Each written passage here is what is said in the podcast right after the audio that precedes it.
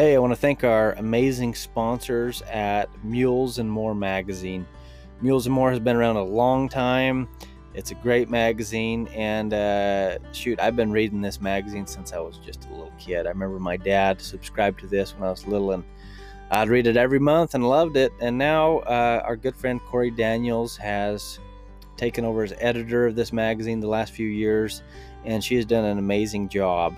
Um, also, did you know that Mules and More comes in a digital format? You can download it on your phone, read it wherever you're at. So, hey, be sure to check them out, mealsmore.com.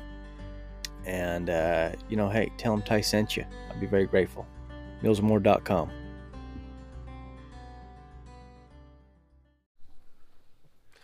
Okay, welcome to the Everyday Mulemanship Podcast. Today I got some friends with me, uh, Chris and Marisa Clark. Hello.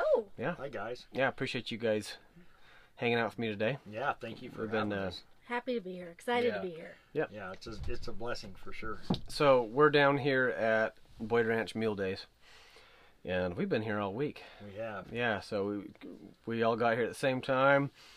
I was doing my clinic, and uh, you guys are doing yours. Chris and Marisa, they put on packing clinics, and uh, we, so we were we had the same hours pretty much. We did. I was a little jealous. Like I, I kind of want to go over there and do some packing, you know. But uh, I had You an know. ear over on your clinic. yeah, yeah. I glance over and but I saw the the sweat dripping down. I was like, eh, they're working way harder than I am. I'm just sitting on my mule and yeah. they're slinging loads.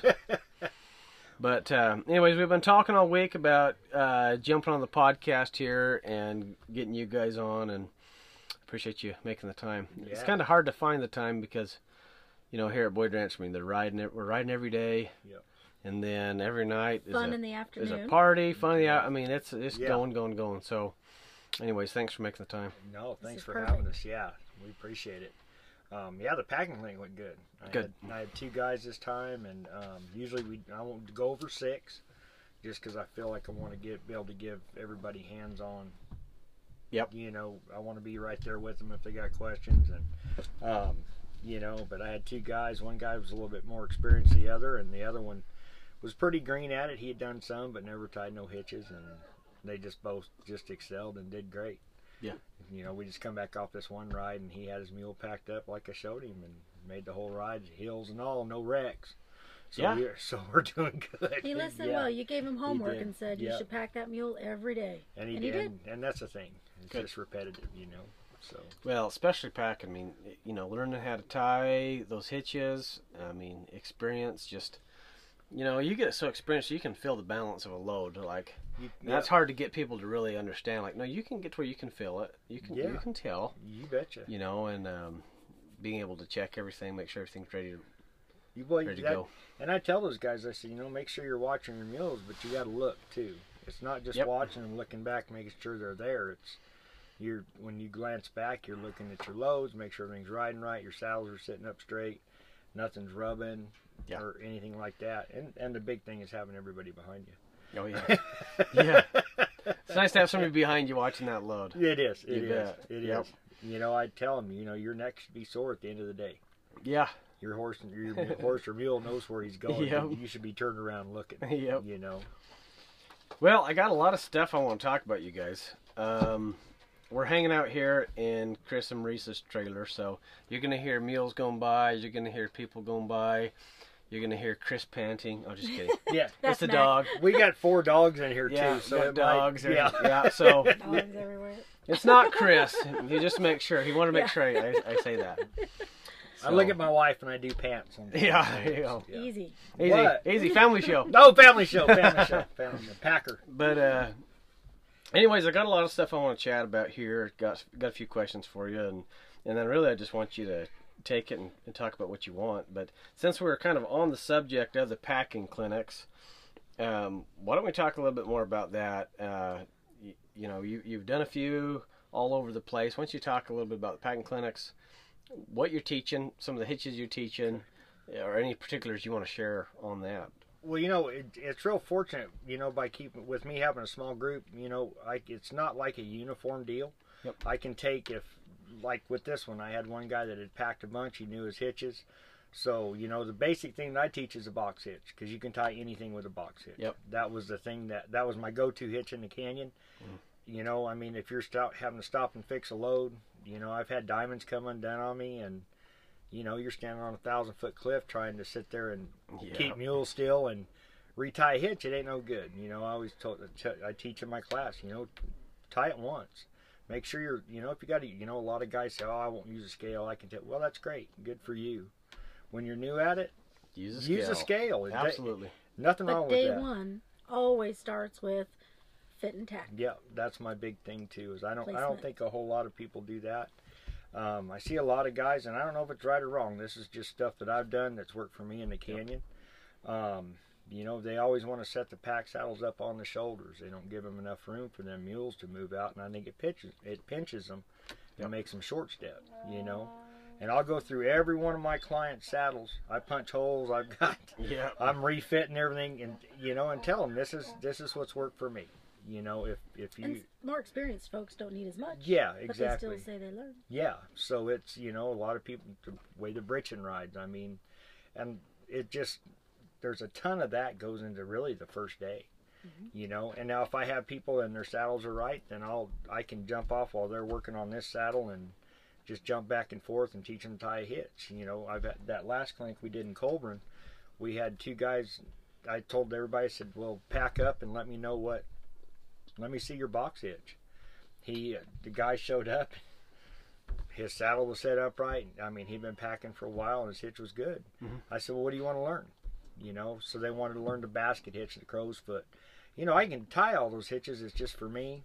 My big thing with these packing links when I started is because I think the old timers that started this stuff, they were traveling hundreds of miles across country, and if they sorted up their mule, that was the only thing they had, or their horse. Yeah. You know, and then now they're packing their stuff on their back.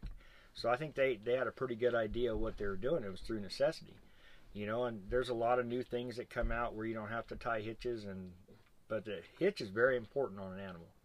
That's what keeps that load up off their sides, lets them breathe easier. It keeps them from rubbing. You know, I mean, there's just a ton to it, and I think a lot of it's getting lost. There's not. I was very fortunate to have some great people teach me how to pack, and and good stockmen too. You know. Well, well, let me interrupt you right there. Yeah. there. Why don't you share a little bit about who who taught you and kind of go back a little bit. Let's let's take a little step back and Mhm. maybe talk about where you where you started and and how you got into packing and and mules and all that. Well, for me, you know, I mean, I didn't grow up. I was I was a town kid. I mean, I didn't grow up on a ranch. I just fortunate. My best friend lived out in the country. He had horses. Nice. Started riding and I, I loved it and my uncle had horses um, and just continued on. I had a passion for that and I wanted to, to do more about it. And Yep. what you know and trying to get on ranches and stuff I mean I my I was married at 19 and had a baby and I had to go to work you Yep. know.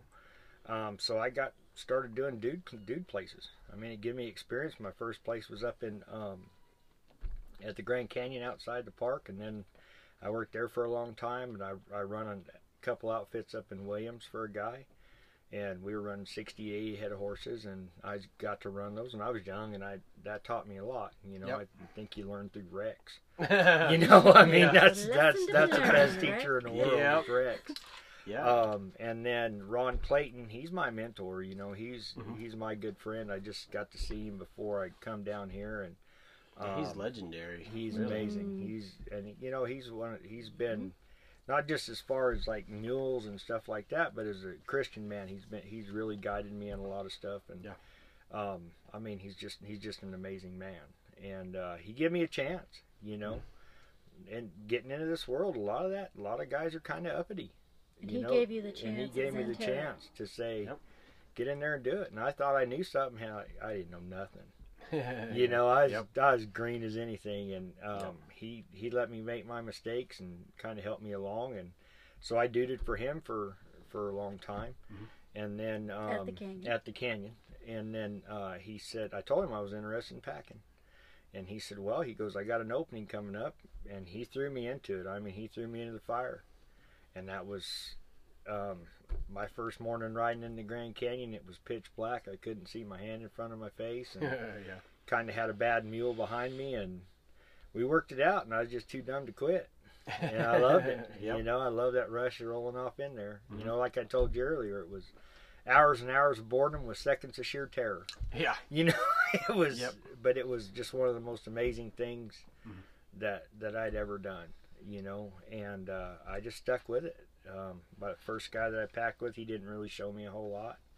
I learned learned a lot of mistakes, threw a lot of mistakes on what to do, and Yep. um, I ended up leaving there and then because I times got tight and I had to go back to construction, need to make more money, and uh, then uh, a gal that I'd worked with at Xanterra, um, she she called me up and said, "Hey, you want to come back up here and pack?" And I said, "Yeah."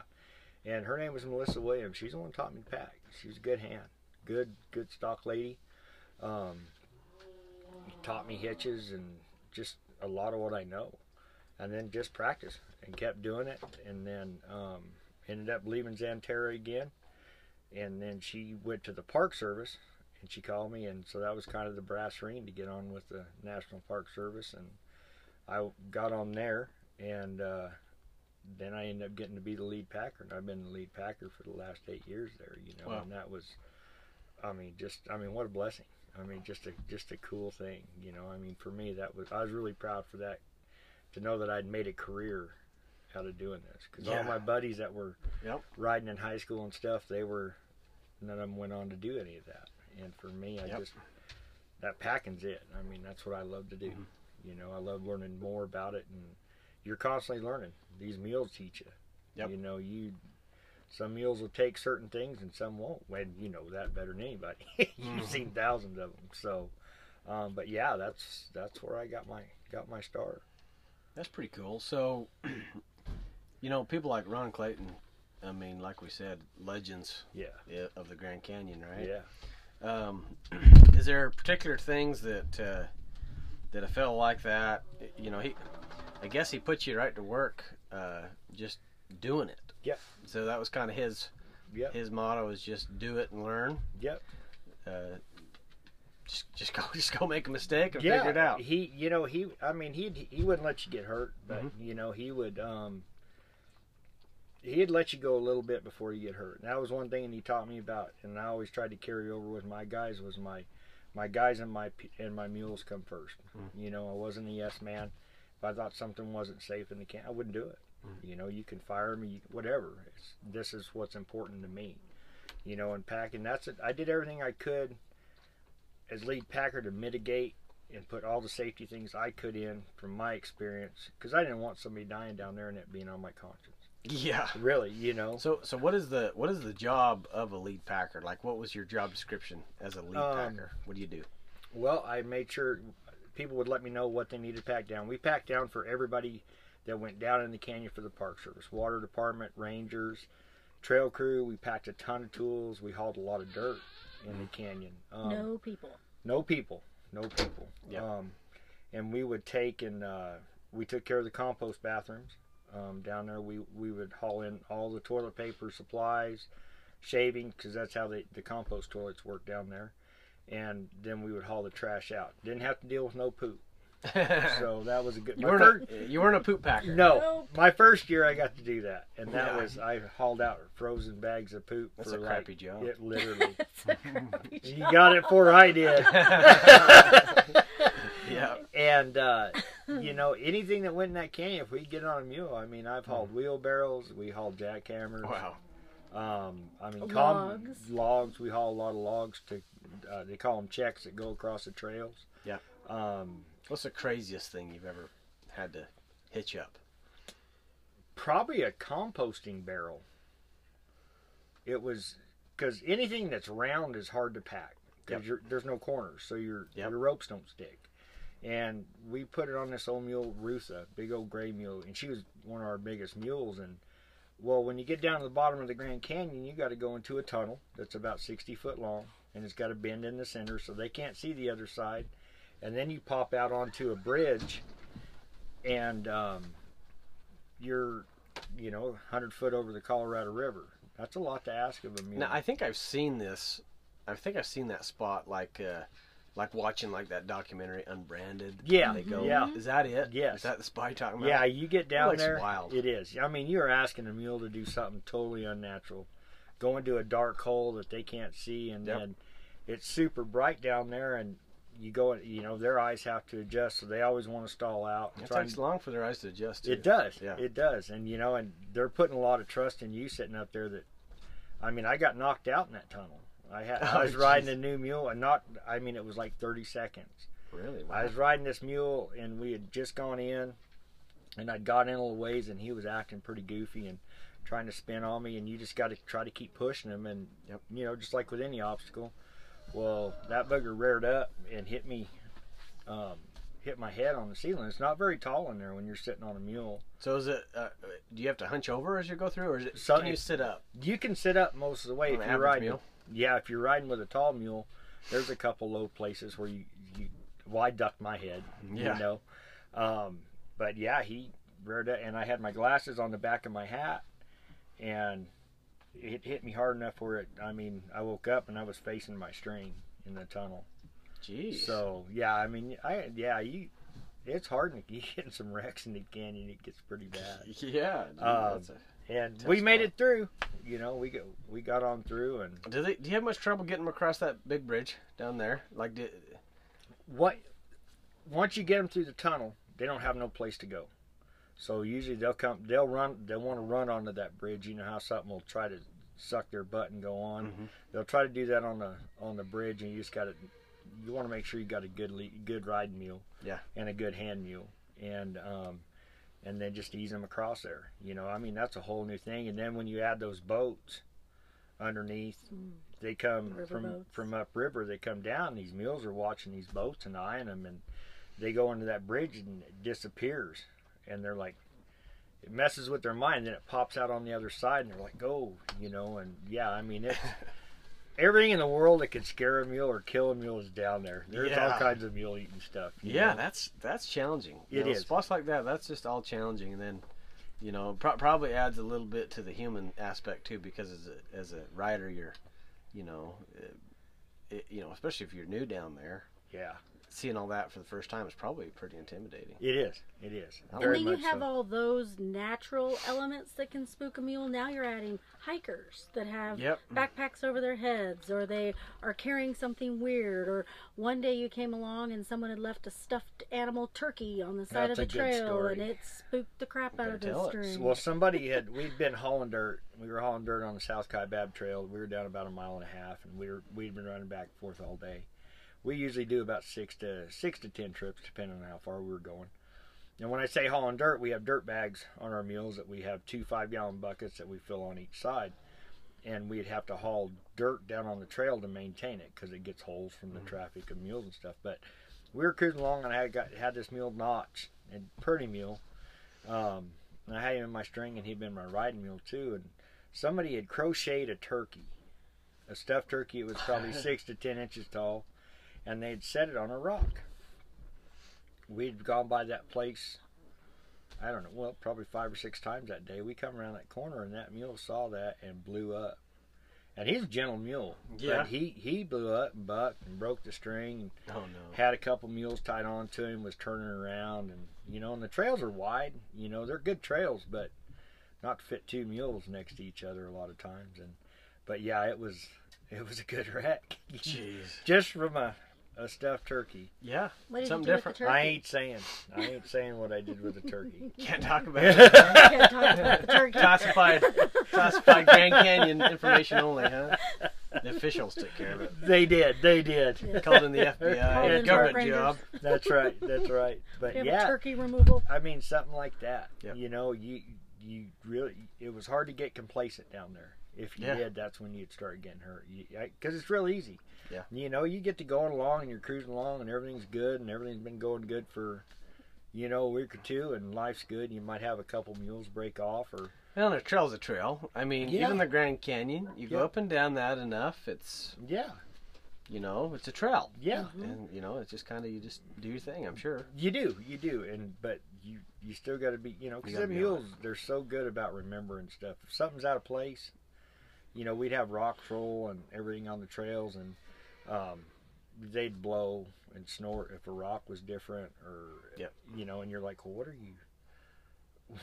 they knew something was different, um, But and it was a challenge. incredibly tolerant of things that happen. Like if they're going by people and if they drop a water bottle and it goes to roll into the mules, the people just lunge out Oh, to go grab the water bottle, not thinking about what that could potentially do. So now you got yeah. that I happening. mean, yeah. I had a guy.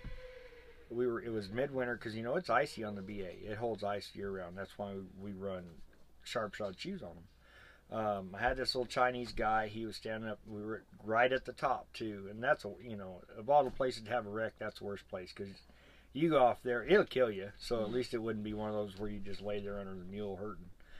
um, it was super icy and he's wearing tennis shoes and I asked him, I said, Do you got your feet? And oh yeah, yeah. You know and, and that little booger lost his footing and slid right underneath my second mule. Oh Was no. laying up looking at his belly.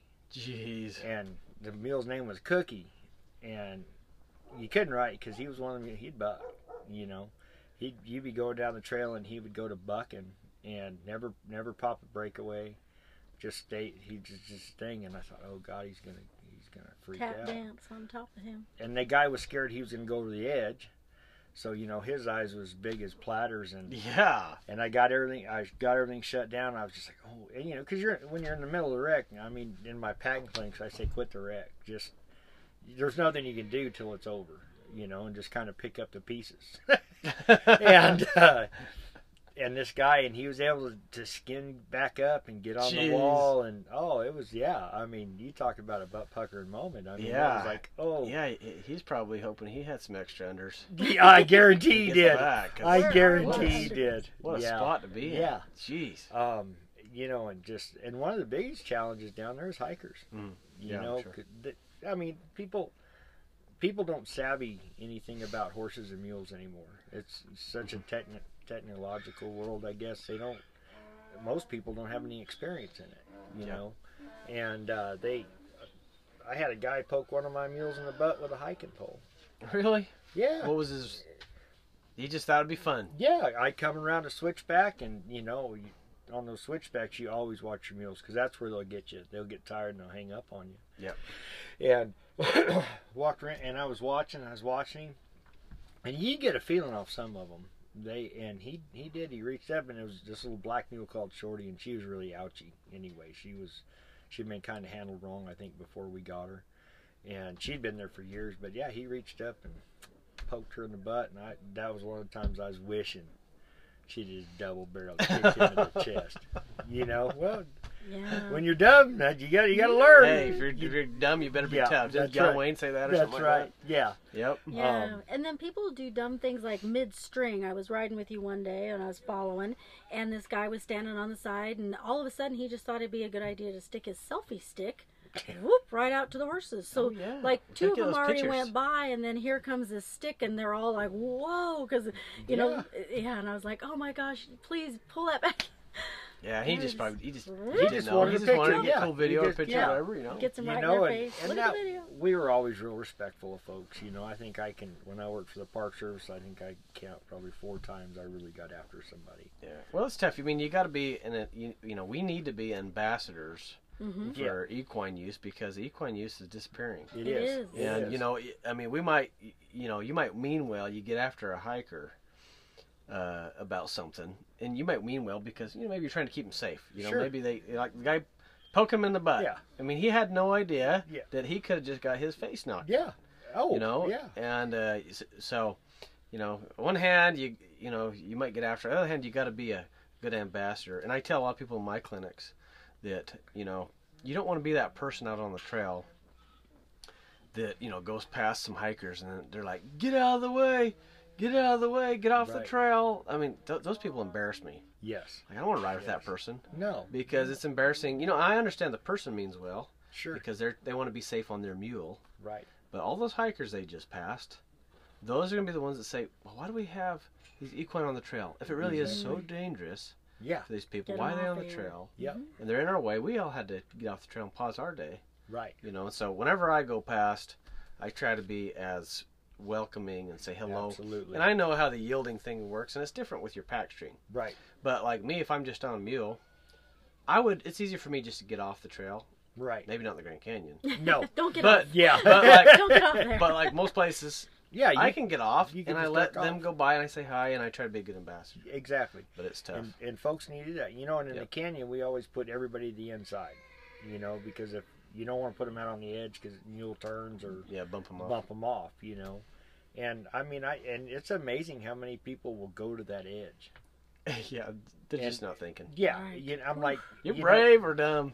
Yeah, well, you know, and I would tell them as I, sp- you know, I need you guys to go to the inside for me. It's for your safety. I say, you know, if I if something happens, I'd rather have you crunched in the ditch than fall a thousand feet. Oh, well, that makes sense. Thank you. Yep. You Yeah, know, just taking that, why. Yeah, that little extra minute of and being polite about it. Do they know, like when they go down the canyon, just as a hiker? Like if I was going down there as a hiker, do I know? Uh, is there signage and stuff that says there's packers or there's mules or what to do? They are they pretty good in that place? Yeah, they have signs up at the, you know, to listen to the mule guide. I think they have one as you start down Bright Yeah. Angel. If they stop and read the big informational board, It'll have yes, information. but otherwise Yeah. there's one sign. Because there's Yeah. some places like if we're out, I mean right here, you know, we're at Boyd Ranch here, and we're riding out through the desert. I mean, there's room for miles. You Yes. know, Oh, I mean, we could go we could go three miles around anybody. Yeah, But in the Grand Canyon, hmm yeah, you can't. it's a game of inches. it is. You- I mean, they can't. There's nowhere to go. and we had spots you know we you know there's i think there's probably three places in the canyon where i would ever put somebody on the outside edge and Yeah. that was just because it was against there a wasn't spot. room Yeah. against it because it was straight wall and there was just no room for them to be to the inside but it's a big big enough walkway on the other side of the trail where you know they wouldn't get hurt um, and most folks are really good about it if you explain to them you know um, but i mean you get your jerks too i mean Yeah. they they they get real defiant and and then you really got to watch when you're going around because I mean more you don't know what that person's going to do. Yep. You know when you're going around them. I mean, Zan, there was a story from Xanterra. This Chaz kid that worked there, he was the packer over there. He went. They were on the South Kaibab in a bad spot, and the guy had an umbrella. And Chaz, those umbrellas are bad for them mules in the Yep. Canyon, you know. Yeah. And you'd you'd see him up ahead, and I always hollered ahead so I didn't have to stop my string. Because generally, when you stop your string, they get to eat, and that's when you get into a wreck. Yep. And you just holler at folks and ask them to, you know, shut your umbrella. And most folks are really good about it. Well, as Chaz, Chaz had done that, and the guy was kind of a jerk. And as his mules were going by, he started open, opening that umbrella. Oh no. You know, and I mean, this, it, it, you have a bad wreck in the canyon, something usually dies. I mean, really. I mean, it's it's not a, you know, if you roll one off a hill or something, generally they pop up and they're going to be all right. You know, there, there's places you rolling off. I mean, it's It's a long ways it's going to break a leg or it's it may not kill it right off the bat. So, you know, so that was, yeah. I mean, there's some mean. scary, scary deals. You know Yeah. there was a story. Uh, Ron told me this. A guy was coming out, and this has been years ago. This is probably in the seventies. Um, the guy was coming up, and those hikers always, the runners, they always want to pass you. You know, they're looking at their watches, and there's nothing wrong with that. If they want to beat their body up and run that canyon, have at it. You know, but you know, if we ask them to stop, you know, it's we'll get you around up here. It'll take, you know, five minutes for us to get up here and get you around safely. Well, this uh, it was one of his wranglers that kept telling this guy, you know, you need to stay back or you're going to get kicked. And uh, he kept doing it, and they got near the top, and the guy started weaving in and out of his mules. Well, the guy got up to the front, up by the the, the wrangler there, and he spun his mule around and kicked that guy in the chest with his boot. And kicked him on the ground and said, "I told you you were going to get kicked." Oh jeez. Uh, you know, Yeah. that's what I'm saying. This is Yeah. like in the 70s. You do that now, you're going to go to jail. yep. Yeah. Um, and uh, the guy got up and grabbed a rock and was going to try to. They got into a pretty good tussle right there on the trail. wow. Called the Rangers down and everything. Well, the Wrangler had 10 witnesses. Mhm. Said the mule kicked him. The guy got up and got mad, and they hauled that hiker off to jail. You know? I mean, Oh, there's no way you could have that. You could Yeah. do that now, but you know, I could picture. I mean, I've been wait. frustrated enough where I'm thinking, yeah, I want to yeah. spin around. I told you you're going to get kicked. Yeah. you know, Wow. but that's not being a good ambassador. I don't suggest anybody does that. Yep. Have patience with them. it was just always a good story. I got a kick out of hearing. You know, That's right. it was. um but I mean, and the canyon is such an amazing place. I mean, I was so blessed to be there. You know. So where? So uh, which end did you spend most of your time on? North, North Rim or South Rim? Where we were at? on the south rim. South Rim. We were based out of there, um, and we would do. We did about four to five cross canyon uh, pack trips a year, because there's you know there's compost toilets all the way across. So we would drive to the north side, and there's compost toilets up on the rim that we would pack to, and then we would make a. It would be a three day trip going across, hitting all the toilets, and then we'd stay at Fan. We'd stay at um, Roaring Springs, Manzanita. Um, in there, they have corrals and then we'd get up and go on down to Phantom and stay the night there, and then pack out. Yeah. go out. I was real. Um, I, I worried a lot about my mules. I mean, they were. I mean, they're my coworkers. They weren't a tool to me. Um, I wouldn't run in and out in a day. I mean, you can do it. I don't think it's right. You know, I was one of the first ones there in the canyon to take my vet on a mule ride Oh yeah. to have him. I had, he drew blood at the bottom. He drew blood at the top. Um, we checked heart rate and respiratory rate all the way up and out to make sure I was giving him enough time to. to What time of year is this? We did it during summer. It was, it was amazing. Um,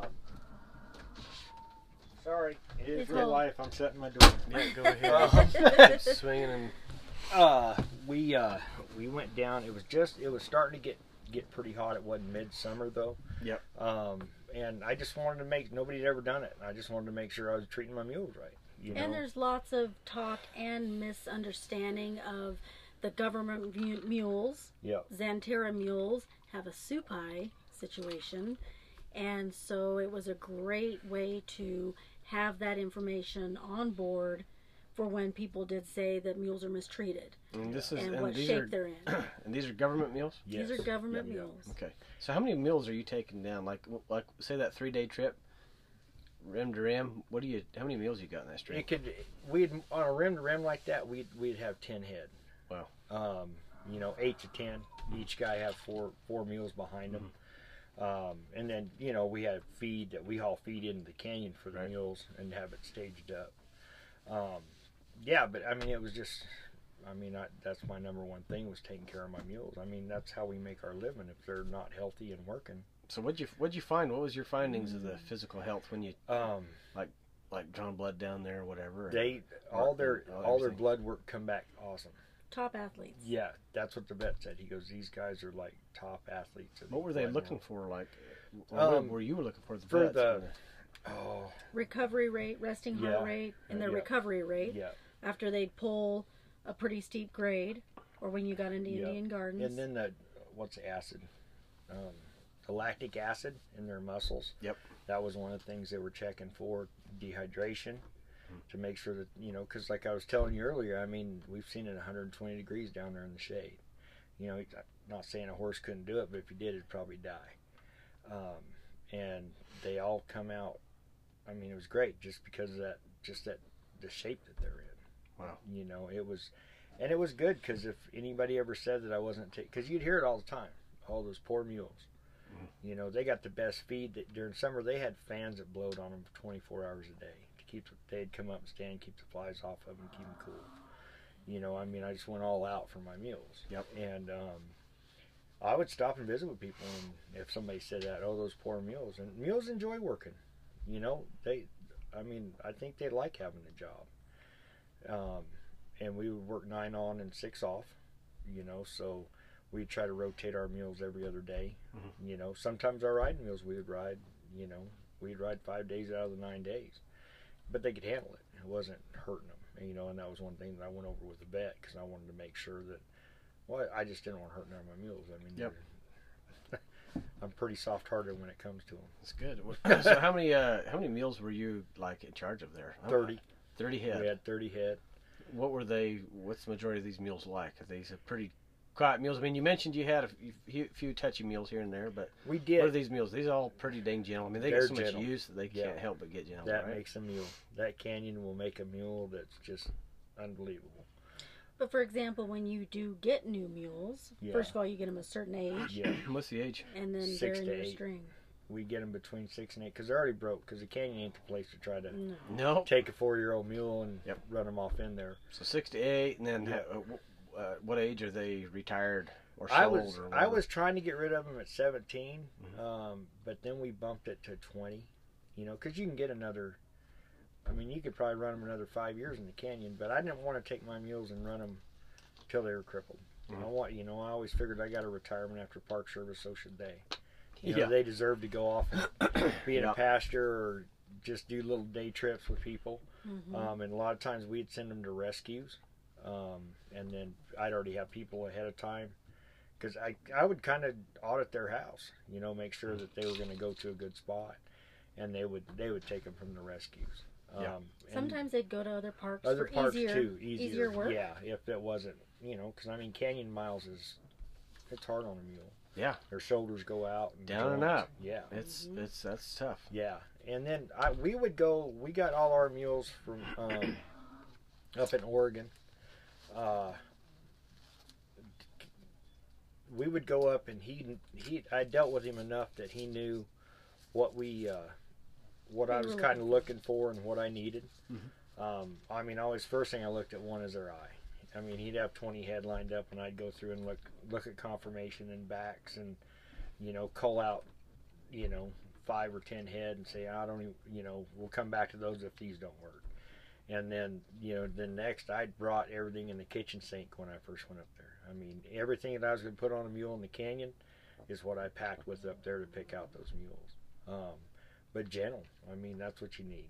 You know, there's only been a couple mules that, well, we had some old mules that I traded out to him that were before me, but I mean, we didn't have to trade out a whole lot of mules. Yeah. But we went, uh, we'd spend a week up there riding and packing and go through every one of them, you know, just to see. That's cool. I didn't realize that was part of your job as lead packer to go buy Yeah. mules. Yep. Yep. Made a couple trips to Oregon. Yeah, it was awesome. You made more than that. They even sent me to school one time when I first started, up to nine mile, pack up in Montana, and I said, "Well, I'm- I've been doing this for years. You want to?" Send it? I was like, "All right, I'll go." Yeah, I learned some stuff. They pack a little different than we do down here. Yep. Um, and uh, but it was awesome. I mean, I got to kind of go on a vacation for for ten days and Yeah. go pack, you know, in pretty country. Heck yeah. Um, it was a lot of logistics for me, making sure everybody's stuff got down because we had weekly pack runs. The nine days at the beginning, the first two days we went to Phantom and down, and then we would either haul dirt to bathrooms, take care of trail crew, and then you have a barn day in there to take care of the barn. Um, Yep. And then the last two days of the tour, we'd pack into Phantom and pack out. And so it was busy. I mean, there was a lot to it, and computer work, which I was wasn't real savvy yet. I got Oh, yeah. way better at the end of it. It sure enough Yeah. it was pretty good. I could Mhm. finally send an email, and There you it go. was- so it was good. It was good. Hey, when there's I came along into the picture, it's interesting because when you think about mules of the Grand Canyon, it gets very blurred with Xanterra and dudes, and I didn't realize there was such a separation of their operation and the park side. And I was just so enamored with all the things that they packed. Like, oh my gosh, what are you packing in there, and what's on there? Like when he went took a wheelbarrow down. I mean, I had to be there and video that because you just Yeah. don't see that every day. And when they packed logs on them, and and that's what was so interesting on my side is always explaining those different things. So that's why we started talking about it when we do our lives hmm. about the difference. We wanted to bring a lot of positive Yeah. publicity to the packing program because they are the history of the Grand Canyon and they need Yep. to always be there. Yeah. Because there for a while, I mean, there's been people that's tried to didn't want them there. Yeah. You know. And I mean, you think of Grand Canyon, you think of mules. Yes, you know, and, and so- what an important role they play. Yeah. oh yeah. You know, going back to that deal with the vet, that's why I wanted that paper, that report, to say, you know, if somebody said, "Hey, you're not taking care of your mules," and I say, "Well, an Arizona State certified vet Yeah. Mhm. says I am," Mhm. you know, it was kind of just covering myself and just being proactive because you know they have troubles on the Havasupai reservation with the way they treat their animals, and that's been a big uproar. Yep. And they they lump all that everybody together in the canyon. Oh, yeah. those are those poor mules. Well, for our, our listeners that don't have uh, much knowledge about that, why don't you tell them about the different people that are down there? So you're you're working for the government, Yep. Hired by the government to, to maintain trails and or to haul gear for the Yeah. trail maintenance crews. To we kind of went over that a little bit. Yeah. That's what you did. Yeah. What about these other? So, you know, so they know that the the government doesn't do dude rides. No, No, right? dude. So no tell us dude about that. rides. so the concessionaire is Xanterra Corporation, um, and they have I think they're still running around 160 head of mules. Wow. And so they have the when I started working there, we there could be up to 60 mules in the canyon at once from them, but they've knocked it back down. So now there's only there's 10 mules that go to the bottom, and 10 mules coming out. You know, they just kind of a rotating deal, and then they they have a rim ride now, where I don't know. I think they can take up to 20 people or 30 people a day out on two different rides. And then on the west end of the canyon, you have the Havasupai tribe, where people go down into the canyon. They can hike. Well, they can hire the Indian guys down there to pack all their stuff down. Well, um, Xanterra, d- I mean, John Barry over there is awesome. He's a good hand. He come from out over in California, good packer, knows his mules, and um, but it's a corporation. You know, it's a lot of it's about the bottom line. Um, but they do their they he does a good job of taking care of his mules. Um, and then the it, the Havasupai tribe they that's been that was all over Facebook and the news about you know they they were Poor treatment. Yeah, it was poor treatment of, of the stock over there. It's wrong. You know, I mean, it was for me. I'd have went down if I wouldn't have got thrown in jail. I'd put all the mules and horses down. I mean, they were riding them with sores in their withers, not from like one. You know, you get a rub or a cherry or something. These horses, I mean, it was into the meat, Jeez. and they were packing them. They were over. They put 350 pounds on these little dinky res horses, and not all the not all the guys over there, but there was a lot of them that were, and so we all got kind of lumped into that whole deal, and that was. Yep. I always tried to separate that from, you know, I mean, our mules they were treated like athletes. I mean, mm-hmm. best feed, you know, weed and seed free alfalfa and grain and whatever they needed. Hmm. And I don't think that the average hiker thinks about who takes care of this great trail that they hike on. I mean, that trail is really good. There's, you know, the log stays, and then they have the park rangers in there for their safety, and they they pack in. So park rangers are down there for nine days. Nine days. Yeah. So the Inner Canyon Park Rangers, so they take in their supplies for them, so they can be down there for nine days. If there's a rock slide, how does that get cleared? And the Yeah. mules take in all the equipment for that.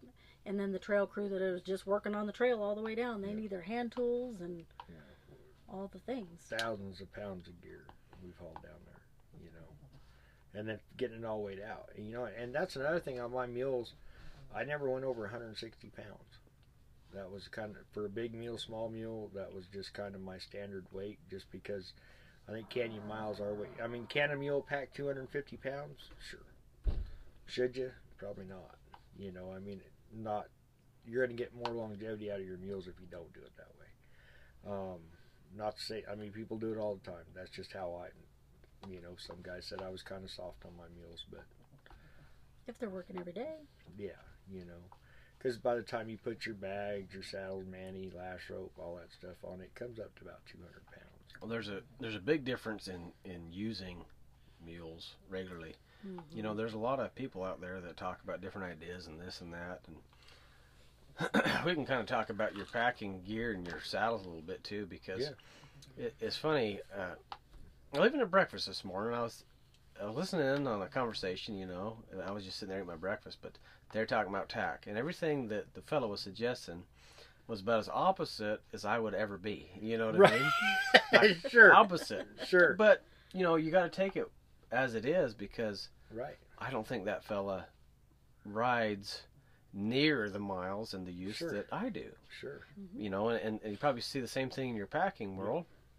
You know, somebody that packs twice a year right has all these ideas and things that they like, and that's fine. sure But you packed every day. yeah You know, uh, uh, major. You know, and so so the gear and the use and how you do it and what you do, it, it's a big difference. It you is. know. It so is. in the canyon, well, just kind of this area, it's it's sawbuck culture, right?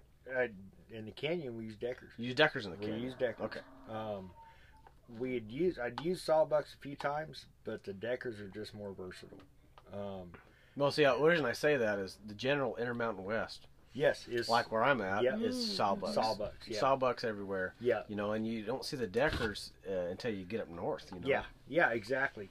Hmm. And it So was that's interesting. And it's funny because, and I think a lot of that, you know, there's always kind of contest between everybody. Oh, you, you you're running sawbuck, or you're not manny packing, you're running bags, you know. And for me in the canyon, I kind of took best of the both both worlds to Mhm. me to make it work. You know, because the deckers, they're way easier to tie hitches on. Right. But you can still hang bags off them because we use modified deckers. You know, I Mhm. went to, and the decker saddle you can fit, you can actually rasp and fit them, which I guess you could do to a sawbuck, but I mean not as easy.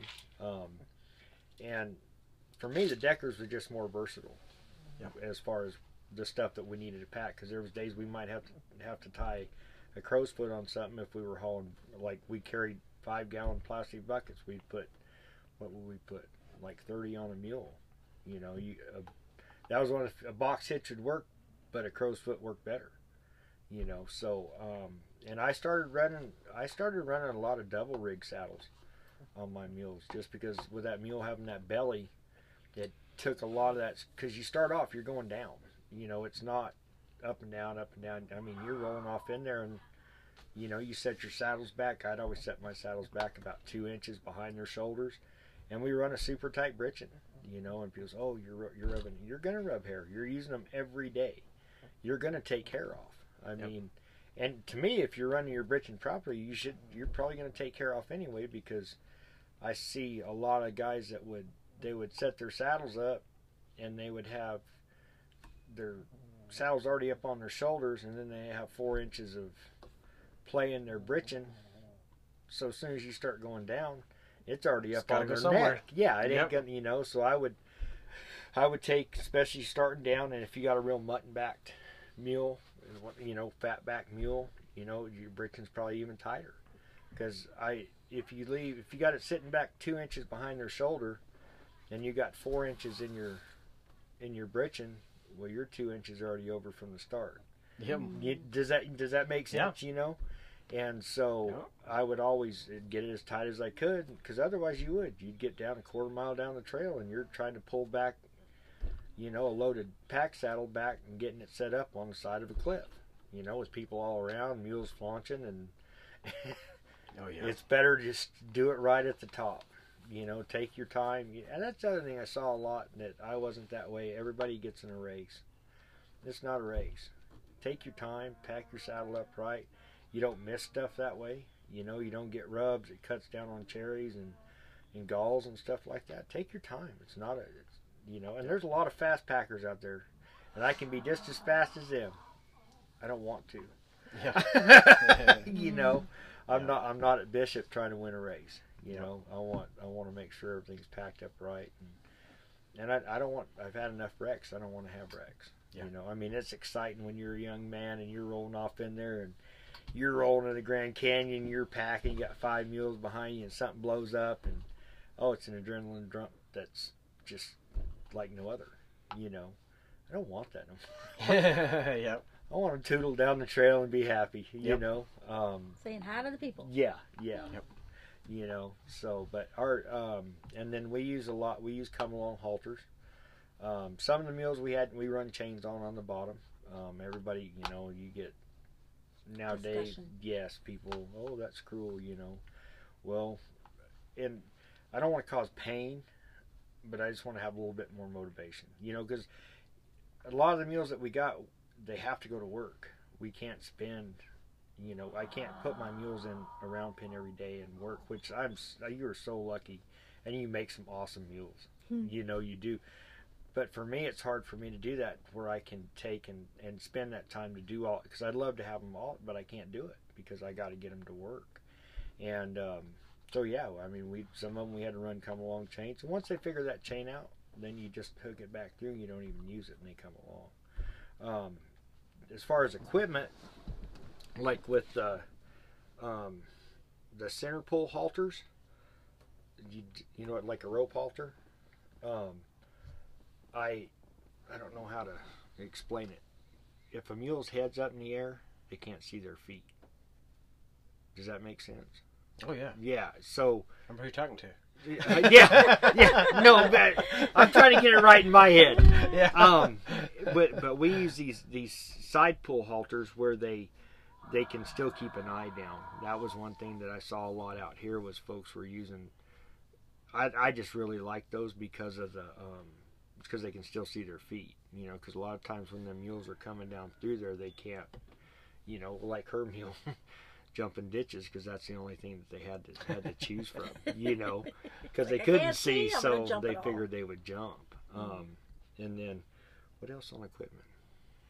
Oh, that's good. I mostly just wondered about the Decker and stuff. Yeah, but- yeah. So because that's that's kind of the cool thing, you know, depending on where you are. it is. I like it is. culture, you know. I'm- I do too. I, enjoy that, you know. Yeah. I'm, I'm a big fan of the Great Basin style culture. So No, d- as you go all over the country, you see all different sure, types of sure. stuff. You know, it's kind of same thing with the packing world. Because like with the Great Basin, that's like that's like Buckaroo style. Yeah. yeah, that's cool stuff. Yep. Yeah, Yep.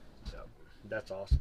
Yep. Um, well, and then we went up, when I went up to Nine Mile. Them guys all manny pack up there, Mhm. and they uh, Casey up there that runs that. Me and him got to be buddies because I was in this class and I knew a lot of the stuff what they were doing. So we got to kind of joshing around and joking. He, he's a friend of mine. I mean, I like him, and uh, he'd give me a hard time because I didn't use mannies. I wouldn't I wouldn't tarp up mannies and, and do sling hitches. He goes, "Oh, you're one of them bag packers and you're lazy," and you know, and Yeah. and uh, we just go back and forth. And I told him, I said, "You can't, we can't, we can't manny pack in the canyon."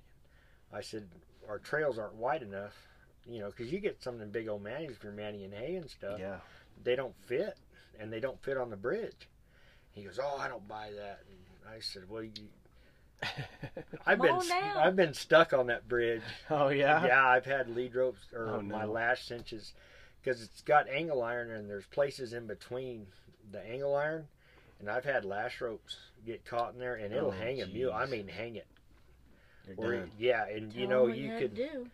Uh, oh yeah. Oh, so when I was story. packing for Xanterra, and I hadn't been there very long, I was still pretty fresh, and we got out across the tunnel, and my partner who was with me was up ahead. He had already crossed, and I was coming through, and I stuck my third mule, and I would, you know, you can kind of back them up, and sometimes you can back up your whole string, and because they can't go nowhere, so they're forced to go back, and you can kind of get un, undone. And this mule was stuck hard. I mean, I couldn't. So I got off, and those mules were flaunchy, and and Xanterra mules at the time were they were about half bad. You had to watch them. Oh, yeah? yeah, they were. Uh, that's why they were in the pack barn. They, they Yeah. you couldn't do them. Couldn't, you couldn't couldn't. do they, it. Yeah. There was a reason they were over there working, Mm-hmm. and uh, I took and I I climbed up on the rail of the bridge. It's a it's a wide rail. I mean, it's like eight to ten inches, but you you're looking right over the Colorado. No. Yeah, yeah, no, it's Not no, yeah. So you figure I'm young. I didn't. I, I didn't want to get underneath the packs because it ain't wide enough. You you can't pass somebody. I mean, those packs fill that bridge. Wow. They rub on the sides as you're going, and uh, I didn't want to get down by their foot, Mhm. by their feet. You know, because I thought sure as the world one of them boogers gonna come through and kick me in the head. So my idea was to get on the bridge, and so I let my my first and second my ride mule go on. They took off, and this other mule was trying to get trying to get free, and I mean it's a wreck. I mean it was scary. And when you're in the middle of all that stuff, you're not thinking about none of that. You're just you focus on what you're doing, and and I ended up um, cutting the lash rope and then letting them go.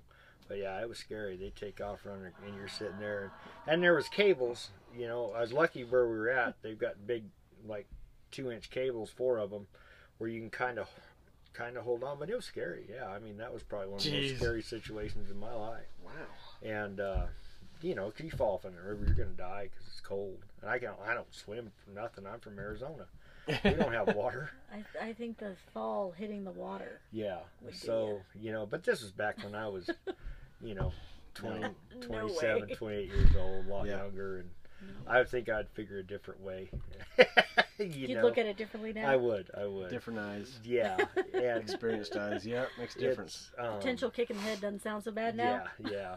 Um, but that was one of the big things picking mules at the canyon was just for that reason. Is Yep. that's why I wanted to go up and ride every one, and and I would ride every one and pack every one before I give them to my guys. Yeah. So if something, so I knew, I could say every mule that went in there I knew, and I'd packed them a little bit to know. great guys. I have best guys up there in the world. Yeah. yeah, they're just just good fellers. Treat the animals right, good packers, and just and good then you could identify where they were better off in the string. Is this going to be Yeah. a great whip mule? Is this a good hand mule? Well, not hand mule, but where do you want them in the yeah. line? Yeah. Yeah. They uh, and that's a big thing too is figuring that out. I always try to put now if I was taking a brand new mule in, I put him in my hand because then that way I had control of him. You know, as they build trust, they can go back a little further in the line. Yep. Um, and you want to have a fast mule as your whip mule. That's your fifth one because literally, you know, if you get one that takes off, it whips them around the switchbacks. So you want one that travels a little faster and I liked my mules that were really smart to be in the back. And when I say smart, is their wheels are always turning. You know, I had a little mule named Poncho. He's a little black and white stock-legged mule. Hmm. He was always in trouble. Oh, Yeah, yeah. He was always in trouble. Um, he would bite the mules, um, hocks in front of him. Not hard, just playing. So as I had to drop him back further in my line, so he would. He had to concentrate more on traveling than he would on um, Tootling. on tootling and messing Yeah. around. You know, Yep. he's the one that'd get away from you and walk ten feet, and you'd walk up to catch him, and he would Mhm. walk another ten feet. Yep. You know, so Yep. you know, it was it was it was so cool. You Tell know? them about Tino. Oh yeah, Tino. He was uh Because not all of them, you cannot repli- re-replicate yeah you can what they're going to see the first time they step off in the canyon. yeah this little And black Tino mule. said, we Ed, my partner up there. Um, I was leading this Tino mule. It was going to be his first time in the canyon. You know, and some of them they see that canyon for the first time, and it I, I, I, for the first yeah, I think they kind of they they're like whoa, you know. And so I told Ed, I said, I said, just reach up there and pop that mule in the butt, just coax him a little bit. Because he froze. He did. He just locked up on me, and I couldn't pull him with my hand mule. And we'd done circles and just trying to go back and get get him over there, and he wouldn't do it. So Ed reached out there and whopped him with his rein, and Tino fired off about ten times straight up in there. Looked just like a bucking horse. I mean, straight up, full extension out the back end yeah. and he did it faster. And I said, "Well, that's not going to work." and there's all these people around. You know, you're right at the trailhead. So we went back to the, the little round corral up there, and I said, "Well, I said I'll, I'll lead him off in there." So I got off and walked him down, and and he did better with that, you know. And I let him kind of graze on some of the weeds there, and we walked down, and then come back out, and then he was good to go. But and then there's some that you roll off in there, Just another day. just another day going to work. They can care less. It's but it, and that's the thing is you can't you can't replicate the canyon. You know, you can try to do everything you can do. Yep. Logs. I mean, I I ran into a guy with a kayak. He was hiking up the Grand Canyon with a kayak. He got out at Phantom, was coming up, Jeez. coming around the corner with a guy with a kayak. Yeah. I don't care how good your mule is, Yeah. that bugger's gonna blow up. Yeah. Jeez. Yeah. And then I- you had wildlife. That sounds like a lot of work for that guy, though. I Oh. just thinking, like, He's tough, yeah. drag man. the kayak Yeah. up the canyon. Wow. He was tough. Yeah. Um, I mean, we've seen baby strollers down there, and I'm not talking like the off-road ones, the good ones, you know. I mean, like with the little Walmart wheels and Rattly reel. Yeah. yeah, and you're like, what are you? How did you get that down here? You know, yeah. and oh, that scares a mule. Yeah. I bet. It's just, I had a condor scare a mule. Um, we come around and there was a squirrel that was dead on the trail, and we come around a switchback, and he was on the trail and he lit up. Oh wow. My mule, and that was when I was dude, and he sucked. Here's sucked how back. big my wingspan is. Yeah, he sucked back two past two of my dude, and I couldn't. There was no way to even stop him. Yeah. And I was sitting. I was like, oh, Wow. yeah. So I mean, you just never know. what Cool you're to gonna- see. That was awesome. Scary to- oh, To It was try to horrible. Yeah. yeah, yeah. It was horrible. The sheep. Oh yeah, we'd have sheep that would get on the trail. Oh, yeah. They'd start coming at you, not trying to Rolling butt you, but rocks. Just yeah. I mean, Because they don't get off the trail. yeah. A lot of times, you, I've I've got videos of me following bighorn sheep, just staying right in front of you going up the trail. You know, Herding sheep. herding Sheep sheep. herder. Hey, hey. Yep. Yep. Up and down the canyon. Well, that's Yep. pretty cool. Let's uh, shift back a little bit. You know, when we started, we started talking about the your packing clinics a little bit, but I wanted Yes, to get the history before Yeah, we got yeah. into that. So I got ahead of you. You're good. You're good. So, uh, at what point did you start teaching or, or what what got your mindset into teaching, or how did that even become a thing? Well, I I like people, and uh, I got to thinking about it, and I was and I was seeing all these different things that they had out there for people where they were kind of taking hitches out, tying hitches. Right. That was kind of going to the wayside. Well, you can just throw stuff on and and go pack your animal. Tie downs, Yeah, I've seen lots of rat. I've seen ratchet, ratchet straps. Oh yeah, the ratchet strap. I, yeah, I've seen all that, and it, for me, I want it because I knew there were still people that want it because it's I'm big on the animal. Yep. You know, and um, You've been asked to do a couple of demonstrations. yeah, I, yeah. Um, by then we'd She's already started. than me. So we got her here. Yeah, I'm telling you. That's why I wanted both of you. um, we had already started our candle business by then, so on. I love being an entrepreneur, and there there aren't any entrepreneurs in my family or your family, Mm-hmm. and so a friend of mine um, had invited you down to do the do a demonstration at the challenge Yeah, for uh, down in Queen Creek, yeah. Arizona Horseman's Challenge, and then we that's where you'd met Eric Palmer. Yep. And Yeah. so that's how they got to know each other. And um, Eric, you know, appreciates his knowledge in that area. And then he actually offered for our very first time to do a clinic at his place. And so when and it doesn't take much for her to plant a seed with me, you got to kind of keep me a little corral because I'm like, let's go do this and let's go do that. Now that I'm an entrepreneur, I want to do it all. yeah, And, Squirrel. Yeah. Yeah. Oh, there are so many shiny squirrels in this Yeah. world. Oh. yeah.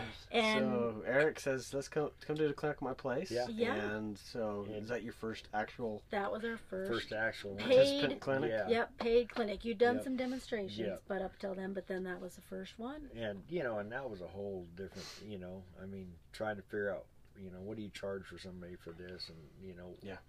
And, and but we did it, and everybody was super excited. We had a couple wrecks, and it was awesome. You know, um, And I wanted to add the extra special effect of cooking for our clients because the yeah. first one was in Aguila, and there is one place to eat, and there's like Yeah. three chairs in the one that place little to old eat. restaurant. yeah, I know what you're yeah, talking about. yeah, I've been to that restaurant in Aguila. Yeah. yeah, You walk in there, you're like, oh wow. yeah, Okay. yeah. We got Okay. three chairs.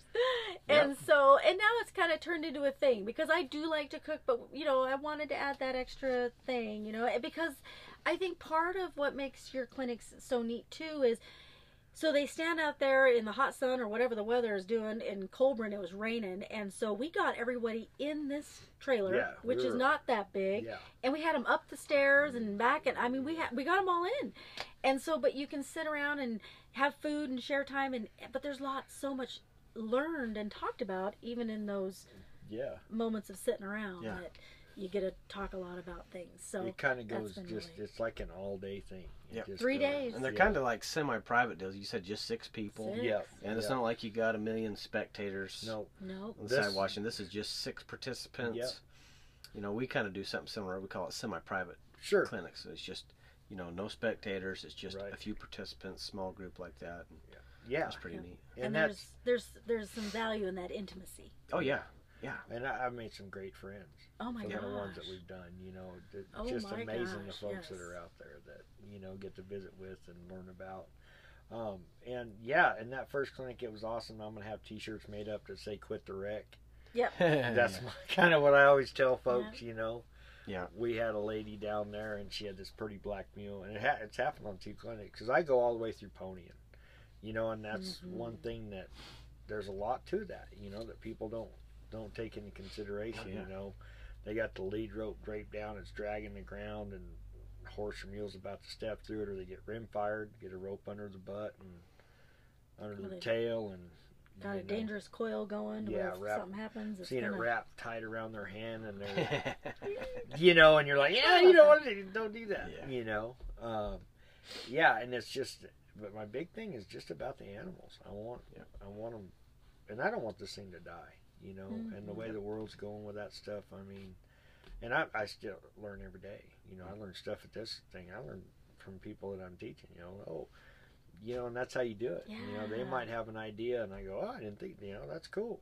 And as long as it benefits them and the animal, then yeah. And you're I'm just showing about them another way. Yeah. And that and that's what Travis said. He's been to clinics before, Yeah. but you always learn something different that you might be like, Oh yeah, that's cool, I'm gonna pick that up or so it's just showing a different way. Not saying it's the right way, it's the only way, yeah, it's just no, it's another just way. this is how I learned to do it and what's worked for me. Yeah. You know, if you can take some from it, great. You know, if somebody else does it better, that's good too. You know, whatever taking care of you and your animal, yeah, it's not because you know that you can line up ten different guys out there that know about horses and ask them the same question, you're going to get ten different answers. Yep. you know, so you just kind of take the best of what and put it all together. Yep. You know. Mm. So, taking so most of your clinics are three days, right? Yeah. They all uh, that's, is that it? Three days, or do you do variations? Do you do more or less, or Um, I mean, yeah, three days is average? that's average. Three days. Three average. days. You know, I haven't. And our thought is is what we'd like to do is like that's like phase one is you go through that first three days of clinics because then the next phase that we'd like to do is to do an actual overnight pack out and do an overnight with whatever they would want and then come back in but they'd have to have already gone through our clinic so we know like how experienced they are Oh, yeah. unless you just Yeah, you know don't wanna- Go Yeah. out with a, Woohoo! well, some like of the we stuff do we've our, seen we're like oh gosh like we do a, a clinic called our Extreme Trail Riding Clinic, Oh, okay. and for that Extreme Trail Riding Clinic, they had to have ridden with us within the past Yes. year, Oh, within sure. twelve months. Okay. It's because we, we it's a it's a challenging deal, and it's Sure. You know, and it's particular and it's special too. You Right, know, like right. you know, you want to know who you're spending that time with, and, Sure. Sure. and so uh, that's a big piece of it too. so- Right. right. Sorry, Yeah. my dog. Restless dog. That's dog. all right. Dog's like, ah, restless dog play. And I mean, and that's one thing I want so to we'd be able like to. to try and do that Yeah, you know, and then uh, a really smart feller said, "Hey, you know, you ever think about doing a pack in school?" Uh, very Be the other man intelligent in man, that? I know. Yeah, he, uh, Yeah. you know, and and that's something that I really want to look at. I think you know, good. I think it's something where, you know, three weeks to a month or you know, two whatever, just kind of, kind of tailored around where, I mean, you're living, eating, breathing. This is what you're doing. You know, um, So much of packing is is muscle memory. it is. You got to do is. it, and you got to do it again. Yep. It's it's hard to watch a video It is. and then just go do it. yeah. You you gotta you'd have to go back to that video and do, Yep. watch it again, and then go try again. Right. You know, it's you got to get your hands on it. You do, and that's and I mean that's what it is, muscle memory. Yeah. Mm-hmm. And for me, I think you know, packing is 80 90 percent dealing with your stock. Yeah. You know. Yep. Hitches and all that, and saddling, all that, just kind of a You can tie it down, but if you can't lead that thing, exactly. it doesn't matter how good you tied it down. Looks That great. pack is still just gonna sit there. No, there. no, yeah, and, Yep. you know, and hopefully you tied it good, so if they blow up, you ain't Yep. throwing your groceries everywhere. Um, it's been tested at the clinics too you know and, Mm-hmm. and that's the thing is where you know folks that's the biggest part is there is read you know that's what's helped me a ton in the canyon Yeah. is being able to read animals you know and that's just something that you get just well from wrecks and Mhm. just knowing your animals you know um, but yeah i want i'm I mean i'd like to be able to tailor make stuff you know if somebody wanted to learn more i could do it and just kind of keep it open where it's not just rigid Yeah, that's, that's what's know? nice about what you do is you you know somebody could come and say, hey, I want to learn how to do this, I want to do that, and your your clinics are, yeah, you can you can modify. it. Okay, well, Yeah. you want to learn how to do, you know, You Rose a foot? wholesome T Yeah, posts? do it. Okay. you bet you bet it's like we was talking the other day. You know, a lot of people need to see. You know, you might teach them the box hitch, which you can use on a million things. Yes. Right. I mean, Yeah. that is that's pretty much all I use. That's, Right. I mean, Yeah, I can't it's a honestly. I go-to can't hitch. remember the last time I tied anything different. Right, It's been so long. right. you know, box hitch, that's it. Um, but a lot of times people say, okay, well, I get that. You could use a box hitch. Right. But how do you use it when you do this? Or how do you use it when you do Mm. that? And Right. being able to show, okay, well, this is, if you got an elk head, this Right. is how you do it. Sure. Okay, if you got a, you know, a, a bale of hay, this is how you do that. You Right. Know? And, Yeah. and uh, so that's pretty cool. I packed a lot of hay in the canyon too. Yeah. When I was there, we used and it was two R bales, and we we hung it in slings, and then would tie a, a box hitch on Mhm. on it. But yeah, I mean it's it's amazing what all you can pack on an animal, Yeah. Mhm. you know, and and be comfortable out in the woods. and still be good to your animal. That's a lot of work. Packing's a lot of work, there is, there is. and you sweat and you work. You do, you do. But then you got Marisa with her good smelling candles yes. Oh, right. Yes. Cover up to, the to cover up the Packer scent. That's, that's why she started. That's the why she candle got into it, huh? Yeah. We got to do something about this smell. the and he calls it when he get when he gets home from the barn, you know, and he's been it's I can tell when it's a day of cleaning pen day. Oh yeah. I'm like, lover, your boots, and he's like, baby, that's the smell of money. There you go. Well, I gotta cover up the smell of money. Light the candles. Light the candles. Yeah. Uh-huh. Yeah. Yeah. Well, did you sell a few yesterday? Yes. Good. Yes, a lot of return customers, which is really nice. Once people use them and they love them and Yep. they come back and they're unique and fun and hand poured and made in the USA. Made by her, and each one is unique. There's no two candles the same. No. If you if you fall in love with it, I don't know. Yeah. if it's like a color scheme or something that somebody likes, they're like, I want that color. I'm like, well, we'll see. Yeah. try it again. Yeah, yeah. We'll see if I make that happen or not. Yeah. Uh, Because I always joke, you know, I always say she's the brains of this outfit. I just tie knots. yeah. Which is not true because none of this would have happened without him giving me the freedom to think outside the box. Well, is there any other uh, anything else you want to talk about with packing, or or anything else that before I I got a couple of questions to wrap this up. But Okay. Is there anything particular that you guys want to add, or stories that you want to so. tell before I I get to these end questions here? You know, it's fun because when when Chris does start talking about the canyon, there are so many stories, and Yeah. and we've been encouraged a couple of times to jot them down and make maybe a little short book about them because you know there's some really funny ones there's some really scary ones some sad ones and um, oh i did want to tag on because we were being kind of picking on maybe some of the hikers and not appreciating you know the value of the mules but there are lots of times where they would see the mules come and they're like "Ah, the mules the mules we love seeing the mules so there's a lot of people that Oh, yeah. do love seeing that And do it's support part of the it history being in there. absolutely Oh yeah, there's a lot of people love it. Yeah. yeah. A lot of people that never, uh, you know, they don't have a chance to, you know, live the Western culture and life, but they appreciate it. Yeah You know, this morning I was helping all those kids that came up. You That know, was they're all so- from yeah. town. They're all from the city, Right. and they don't have opportunity to. Yeah. They can't have horses and mules or anything, Right. and they just loved it. Just Yeah. loved being here. You know, and it's Sure. you know, if I ever come across a kid on the trail, I know it's different in the Grand Canyon, but just general trail riding, Mhm. come across a kid, I stop and talk to him and say, hey, you want, if I'm riding, unless I'm riding a snorty colt, Sure. Sure. if I'm riding something good, I say, hey, this, you know, my mule really likes when kids give it a scratch here, you know, and I let them pet it on the neck or something, and you just never know. I- yeah. I ain't gonna. I did that in the canyon. Yeah. And I mean, he's an example of that. Yeah. He was a city kid who had an opportunity to be around it a bit, and it made it who he is today. Yeah. Made him who he is today Got Yeah. the bug. Yeah. Got you the know bug. it. Um. by being exposed. You know, and I and I want folks to know that that you don't have to grow up. Yeah. And be raised. You know. You know, your first three days was on a horse. You know, it's you just have to work a little harder at it. Yeah. You know, I mean, you really you do. Yeah. You know, it's uh, and the big thing is getting around good folks. Yep. You know. But you have a natural gift too, you know, which with just how you are around stock and mules. Really, I mean, Mhm. mules just connect to you. They just know you're like the mule guy. and he's the mule guy. Well, true, but but you know what I I'll mean. be mule guys. Yeah, you're you're the number too. one Yeah. mule guy. You're a mule guy. You're a mule guy. No. But you know, and just in Well, you know, thank you it's that, been baby. fun being around.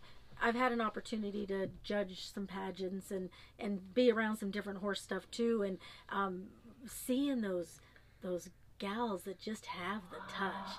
This one gal I saw in a pageant one time, not to get totally derailed off the subject, but I would have swore she grew up in the saddle. She hmm. did not, and she was so just just came to her natural.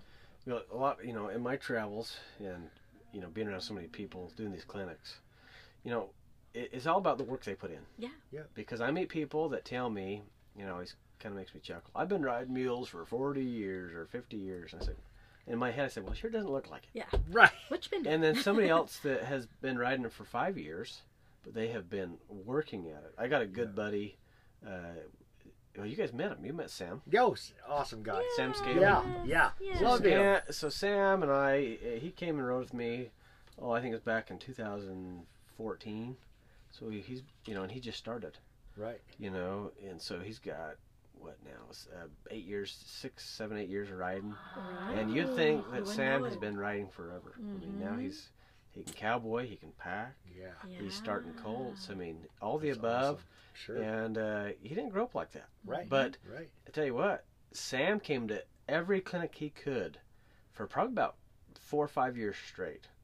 Wow. And then we hooked him up with Sky's cousin, and he got married. And then Yeah, we, we don't see much of him since. So Yeah. Sam, if you're listening, yeah, but Come by uh, for dinner he- sometime. He, does listen to all these episodes, but you know, but he just put that time. He, pr- I kid you not, he probably been to 30 or 40 clinics, Yeah.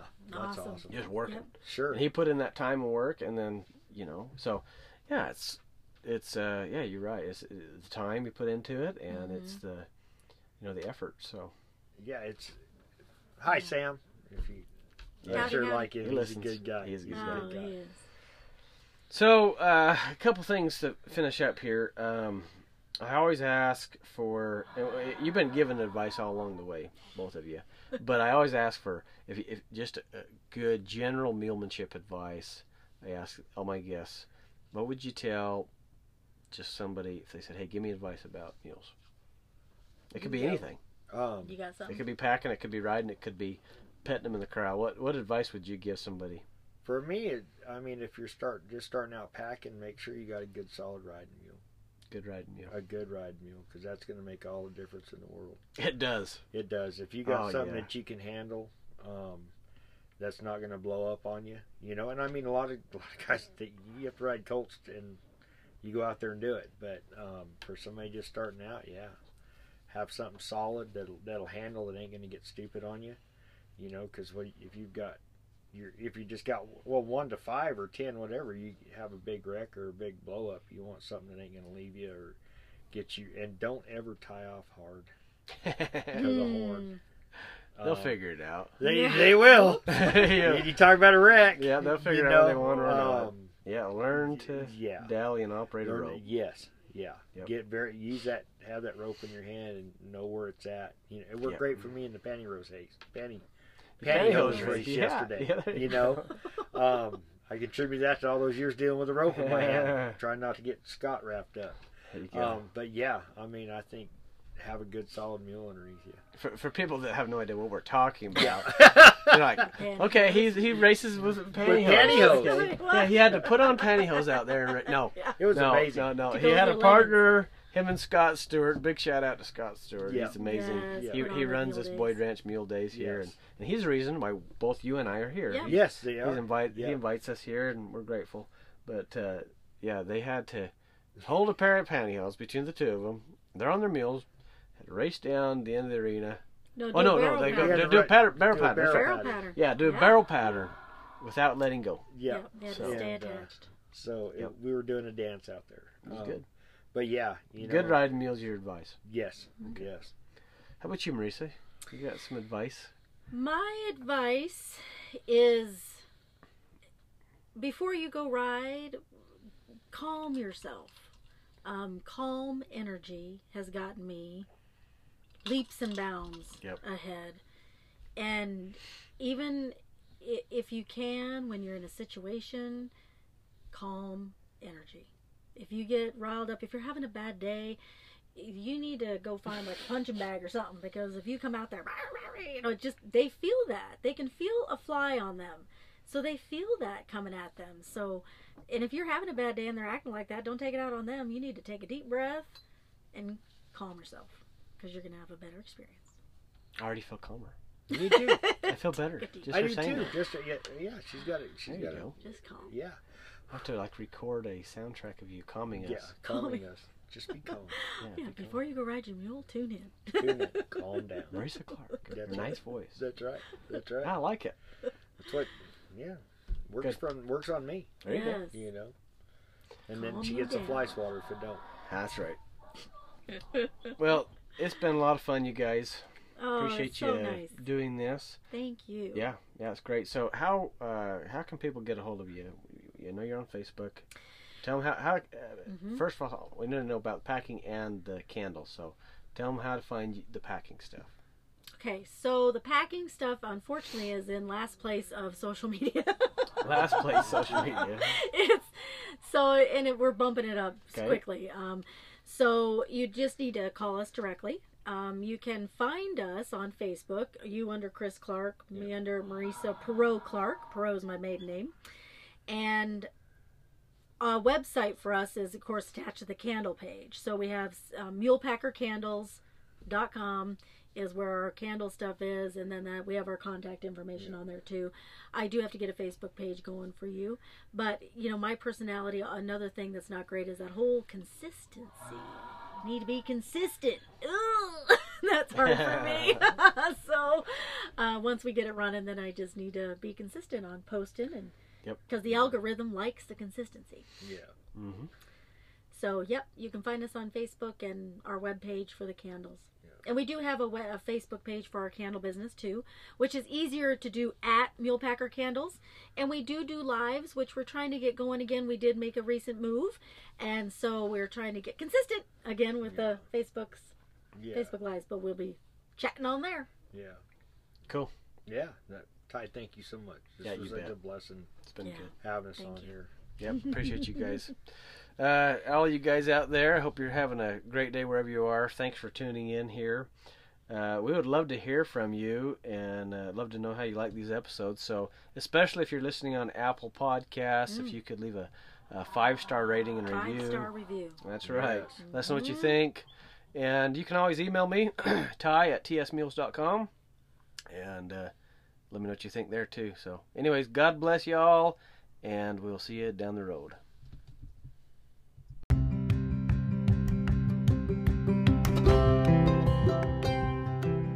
I need to thank my friend Mr. Ben Lewis at Roamin Home. Mr. Ben has designed a really awesome tent. It's a cross between a wall tent and a range teepee.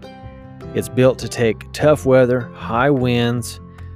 Craftsmanship is amazing, and it's made right here in the USA, right here in Utah, USA. And uh, right now, Ben has a special going on. You can save 500 bucks and uh, go to roaminhome.com. Roamin spelled R O A M I N. Roaminhome.com and uh, tell Ben hello. Tell him Ty sent you.